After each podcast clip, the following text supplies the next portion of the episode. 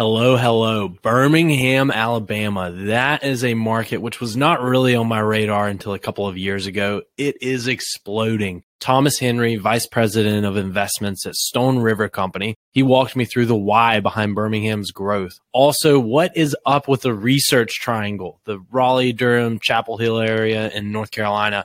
three hundred a unit? Woo, better be a great reason for prices like that in what is normally an affordable southeastern market. Thomas also pulled back the curtain on that for me. Thanks for listening.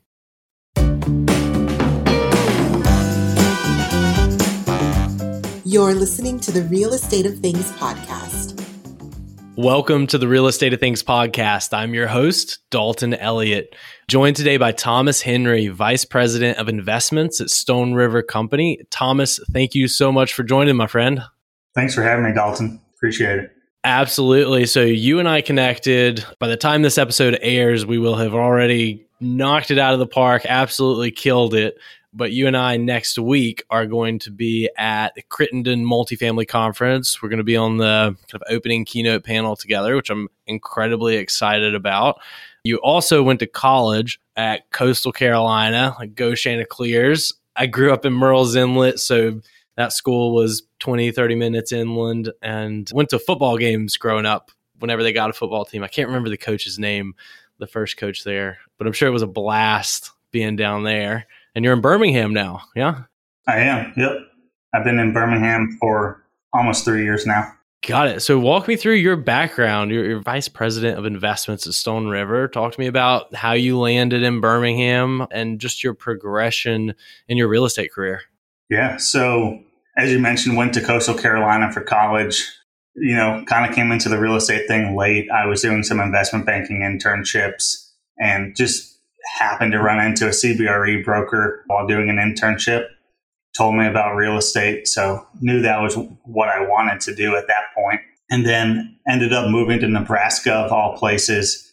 My wife had gotten into grad school out there. So I followed her out there and kind of lucked into an analyst position for a multifamily investment company. Worked there for four and a half years and then was approached about the position at Stone River in Birmingham, which that time I knew absolutely nothing about Birmingham. Didn't realize how many great real estate companies there are in town here. But yeah, started there in, I guess, twenty nineteen and have been here ever since. What is going on in Birmingham? I feel like just before COVID hit, I started to hear Birmingham way more than I ever had in my super long seven years in the space. And then throughout COVID, it seems to have continued to go up and to the right, like a lot of markets. But Birmingham is just a name that I didn't hear, you know, twenty fifteen when I got in the space as much. And then you fast forward to today, and it's absolutely blowing up. Like, what in the world is going on in Birmingham that is is just making real estate something that's tied to a rocket? Yeah, I think Birmingham just kind of embodies the same principles that make the Southeast as a whole such a great market. You know, affordability certainly is high on the list on that one. I'd say Birmingham, even within the Southeast, which is known for being affordable, has very good affordability. So we're seeing a ton of new developments, redevelopments. We're seeing all sorts of real estate acquisitions going on here in the in town. Um, and actually, our office sits directly next to Cortland's development that they did over the last couple of years. So good to see the growth of Birmingham every day when I get to the office. Yeah, for sure. Is it, is it, so, so I know your focus is in the multifamily space is, you know, even I'm in Greenville, South Carolina, right? So a, a similar setup, right? You have relatively low cost of living, although the cost from a housing perspective has, has just gone through the roof with H P A over the last couple of years, but still relatively high on the affordability scale, but you see multifamily popping up all over the place. Like downtown Greenville is just building out multifamily, multifamily, multifamily. As you drive on the highway, ten, twenty minutes outside of town, you see multifamily developments popping up. Is that kind of the similar setup that's happening in Birmingham? Is it just multifamily new construction and rehab all over the place? It is. It definitely is. You can't drive to any specific area of, especially downtown, and not see, you know, a new development that's being worked on. You go outside of the city as well to a little bit more of the suburban areas. It's the same thing. There's a lot going on there as well, which someone probably attributed to the work from home environment. I know my wife's company, or at least the division of that my wife is in, in her company, has been working from home this entire time and are not planning on going back anytime soon. So a lot of the people in her division have started moving further out from, you know, the downtown area. Yeah, more space with the remote work life. That that seems to be the the flavor everywhere. So talk to me about Stone River. What are y'all doing? How long has Stone River been around? What's exciting and going on there? For sure. Yeah, Stone River has kind of gone through a couple of iterations. It was founded in nineteen ninety-five to invest in real estate for a local family here, the Bruno's family, and kind of did that for a while. And, you know, a multitude of asset classes at that point. Around twenty sixteen, decided, you know, wanted to start raising some investment funds and focusing exclusively on multifamily. So that was when we raised equity from just some high net worth individuals, mostly around town here, for our first fund, and filled that up and are actually in the process of exiting the last couple of deals in that fund. And then this past summer, so about a year ago, finished the raise on our second fund. We've put two deals into that so far with a third on the way. And yeah, so finishing up our second fund, preparing to start raising for our third fund. The third fund's going to be a little bit different, going to a lot more institutional investors rather than primarily high net worth. Not to say we won't have high net worth as well. We'll keep those people. We have incredibly high turnover from or attrition rates from one fund to the next. So definitely people that uh, were in fund one wanted to be in fund two, and expect the same thing here for fund three. Got it. And what, what types of deals are y'all scouting out? Is it, you know, you're doing multifamily construction, value add? What's on the docket? It's pretty open. We like to be opportunistic. So we can do value add deals that are nineteen eighties or newer, core plus and core. And then up to thirty percent of the fund can be development as well. So we're able to do a little bit of everything, focusing on the Southeast, inclusive of Texas. So that adding in Texas there opens up a lot of opportunities. Texas has just, I guess Texas has always been a heavy real estate market, but over the last couple of years, even more so, just exploding with the in-migration they've been seeing there. Yeah, it's absolutely wild. And we, at my day job at Lima One Capital, we've been in Texas as long as I've been here, since twenty fifteen before. And there's we we can just never get enough. Always trying to continue to build and branch into new markets in Texas, because it's very, you know, like like other places, I guess. You have a lot of different major M S As, and it takes takes a lot of work to break into those, at least from a lending perspective. What markets in the Southeast outside of, you know, let's take Texas off the table, take Birmingham out. What other cities in the Southeast have your attention? So we have had a lot of success in Chattanooga and Knoxville in Tennessee. One of the deals in Fund two right now is in Knoxville. And then we did a one-off deal two years ago and then just sold it this last year in Chattanooga and did extremely well. So those are definitely markets of interest.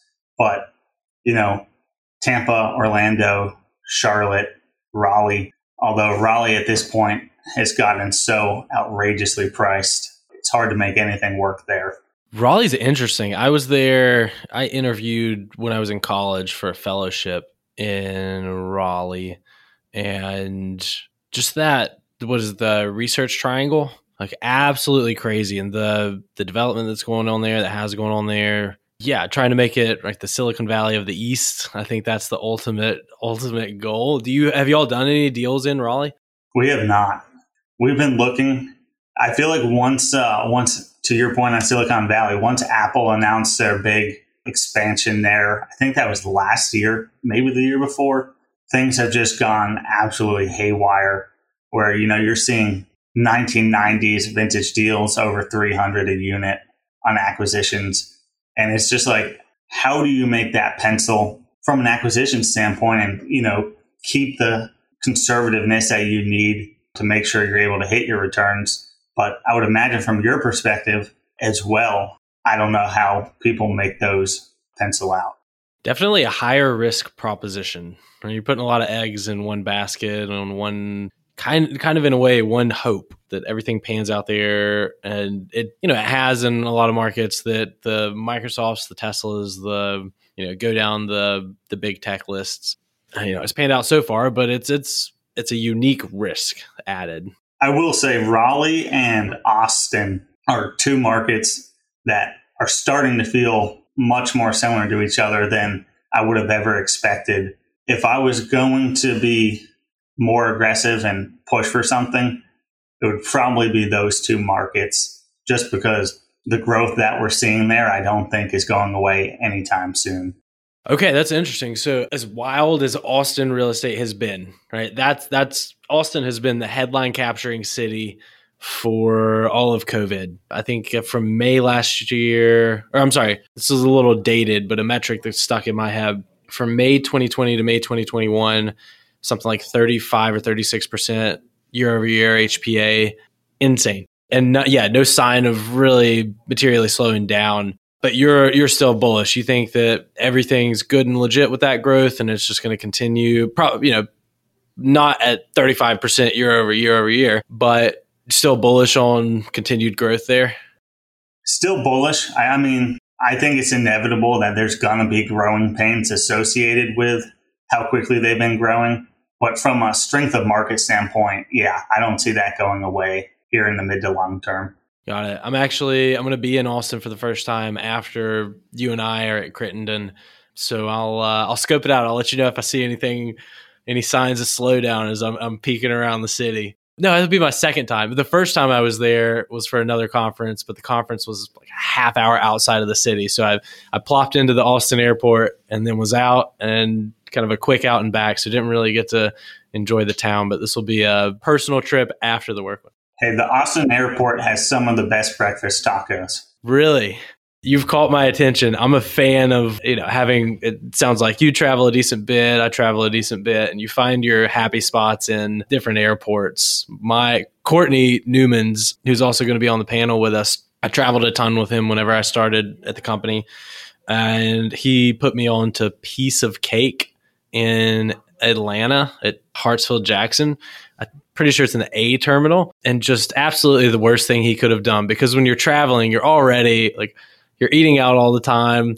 Workout schedule is like, hopefully you can make it work. I try to run whenever I travel. If I can set up my schedule perfectly when I travel for work, it's get off the airplane, go to the hotel, drop bags, go for a run, shower, and then start what I'm doing. And it's such a fun way to get into a city that you're not in often or have never been to, and just like just put music in and just start running around. So yeah, all of that. I'm trying to be a good boy over here, and then Courtney puts me on to Piece of Cake, where they just have, you know, just close your eyes, pick one, and it's going to be some of the best dessert you've ever had. So breakfast tacos in Austin. I'm going to give that a shot at Austin Airport. All right. So I, I have a. A kind of pointed question here for you. What is the worst deal that you have been a part of? Tell me, tell me all the bad and the ugly of it. I guess I would say, I don't know if it qualifies as a worst. One of the hardest deals that I've ever had to do was in a very, very tertiary market in Texas, and it had a, a H A P contract associated with it. So going out there and doing the lease file audits and the unit walks was a completely different experience than anything else I've ever done. I just remember, you know, the files were an absolute mess. So it was taking probably four times as long to go through the lease file audit, missing documents and everything. I remember we finished it up. We got back to the office and they came to me and they're like, hey, you're going to need to go back out there probably in a month or two and knock on a door and re-verify incomes, because they haven't been doing it. We're in violation of the H A P contract. And I'm just remembering, like, doing the unit walks, like, they were not happy you were there. Like, we were being berated. And so the thought of uh, having to go back and knock on a door and say, hey, uh, how much money do you make was not a fun proposition. And it just happened to align with when I was interviewing at Stone River. And so they brought me out to Birmingham. We went to dinner, and the guy I was interviewing with told me at the end of dinner, he was like, look, we're going to hire you.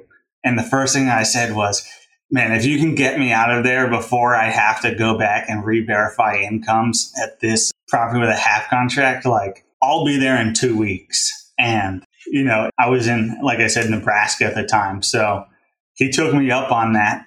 So I uh, I had to get my house up for sale and get out to Birmingham two weeks after I gave notice to the day. So, you know, ultimately, I think the deal will be a successful deal. But for me personally, that was a an interesting one that, you know, I don't look to do ever again, hopefully. They ran you out of the state, Thomas Henry. They did. Started talking to a bunch of Nebraskans, and they I said, no, no, no, get out of here. Get out of here. Yeah. Between that and the cold, I was ran out of the state. Growing up in the Southeast, I was not there for the uh, winters. I feel you. Like I said, I grew up on the coast of South Carolina. And actually, we had in January, I'm in Greenville in the mountains now.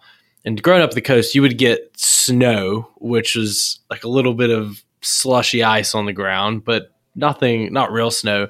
And we had six or seven inches here on M L K Day this year. And I was just, oh, I've never seen this much snow in my life. I'm a relatively decently traveled human being, but I just haven't gone to cold places, try to go to, you know, neutral or warm places. But I bet Nebraska's pretty cold. What What's the, so Chicago, right? Chicago has a couple months out of the year where I could exist. Otherwise, I would live in Chicago. I love Chicago. My wife, then then girlfriend, now wife, we went there when we were in college for a trip. And we were talking about it, like, Chicago's great, love Chicago. And it was checking all the boxes. And then we got to the weather conversation and talked with a couple of friends who, like in college, who are from Chicago. And they just give you the no B S answer on the winters. And you're like, you have you have like an eight month winter here, effectively. I can't, I can't do it. The upstate of Greenville gets too cold for me a couple months out of the year. So I don't think I would, I don't think I would be able to exist in a, a Chicago. So Nebraska sounds pretty chilly. So I, I lived in Greenville for a while growing up. And when I went to college, my parents actually moved from Greenville to Chicago. So I spent a winter there one, one year while in college. It's not for me. I love Chicago, just like you said, but I just can't do the cold.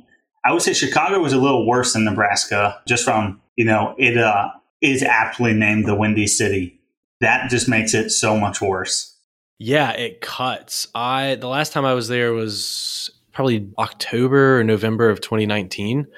And I did, I got in at night. So I went for a run in the morning and the sun was up. I was staying right downtown. So went through the park, had a great time, but I was getting whipped around. I mean, I'm, I'm almost, if I'm soaking wet, I'm a, I'm a buck eighty. And running around that city, just, you know, getting slapped around with the wind, that's, that's aggressive. So if we if we solve Chicago's winter, then I'm a fan. I'll move up there, heartbeat. Until then, I gotta stay. I gotta stay Greenville or south. I can't go any further north. I can't go to Charlotte. I can't. I can't. I can't go any further north. It's too too cold here as is. Greenville's a great place to be. It is. It's wonderful. I, I came up here for college in twenty eleven, and the development that's happened here is absolutely insane. You know, part, downtown has grown so much that, you know, you go six blocks south of our office. Our office is kind of smack dab in the middle of kind of the prime part of Main Street. And if you go six or eight blocks south of us, there's an old Army Navy store that's on the corner. It's kind of a well-known, been there forever spot. And that used to be, one of my closest friends grew up here. And he was like, that's the spot that growing up, it's like you didn't go south of, of there. You just never did. And now just exploding development, tip-top restaurants, housing is going off, new construction everywhere. The growth has been absolutely crazy. H P A has been wild, like in most places. And uh, it all feels right and legitimate, though. When I got here, there were just a The restaurant scene has changed tremendously, you know, from, I guess, at this point, ten, eleven years ago to today, the events. I'm work with a Humane Society here in Greenville a lot, and we're doing the Mutt Strut this weekend, and we're going to have, you know, I think a couple thousand people with dogs out. So it's it's just a fun, great city, and it's a great home base, right? You're an hour, within an hour and a half, you have Asheville and Charlotte. You have three hours to Charleston, two and a half hours to Atlanta if you don't run into any traffic. And then I fly Delta, so I have to, you know, almost no nonstop flights for me out of Greenville, but it's a twenty-five minute flight to Atlanta, and then you can go anywhere in the world. So my wife and I love Greenville as a home base. I don't, I don't have to sell you on Greenville. You, you've lived here, you know the the benefits, but yeah, it's a great spot, and you gotta let me know next time you're in town, and I'll, uh, I'll hit you up when I get to Birmingham, which will absolutely be sometime sooner than later. I gotta get out there and, and see what all the hubbub is about. For sure. Beautiful. Thomas Henry, thank you so much for joining me, my friend. Looking forward to seeing you next week on the panel. Yeah, thanks for having me.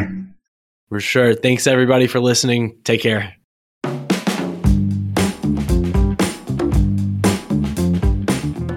Are you a real estate investor looking for the right lender that can finance all your deals and help you scale? Lima One Capital has the best suite of loan products in the industry, bar none. Whether that's fix and flips, fix and holds, building new construction, or buying rental properties, they have incredible financing solutions for it all. A reliable, common sense lender is one of the most important parts of your investment team, and that's exactly what you get with Lima One. Let Lima One Capital show you how they've helped thousands of real estate investors scale and increase their wealth. Check out lima one dot com or call eight hundred, two five nine, zero five nine five to speak with a consultant in preparation for your next project. Thank you for joining us today on the Real Estate of Things podcast. Subscribe and tune in weekly for new content from the industry's best while we continue to unpack the nuances of this dynamic market. Follow us across social media for additional insights and analysis on the topics covered in each episode. And remember to rate, review, and share the show.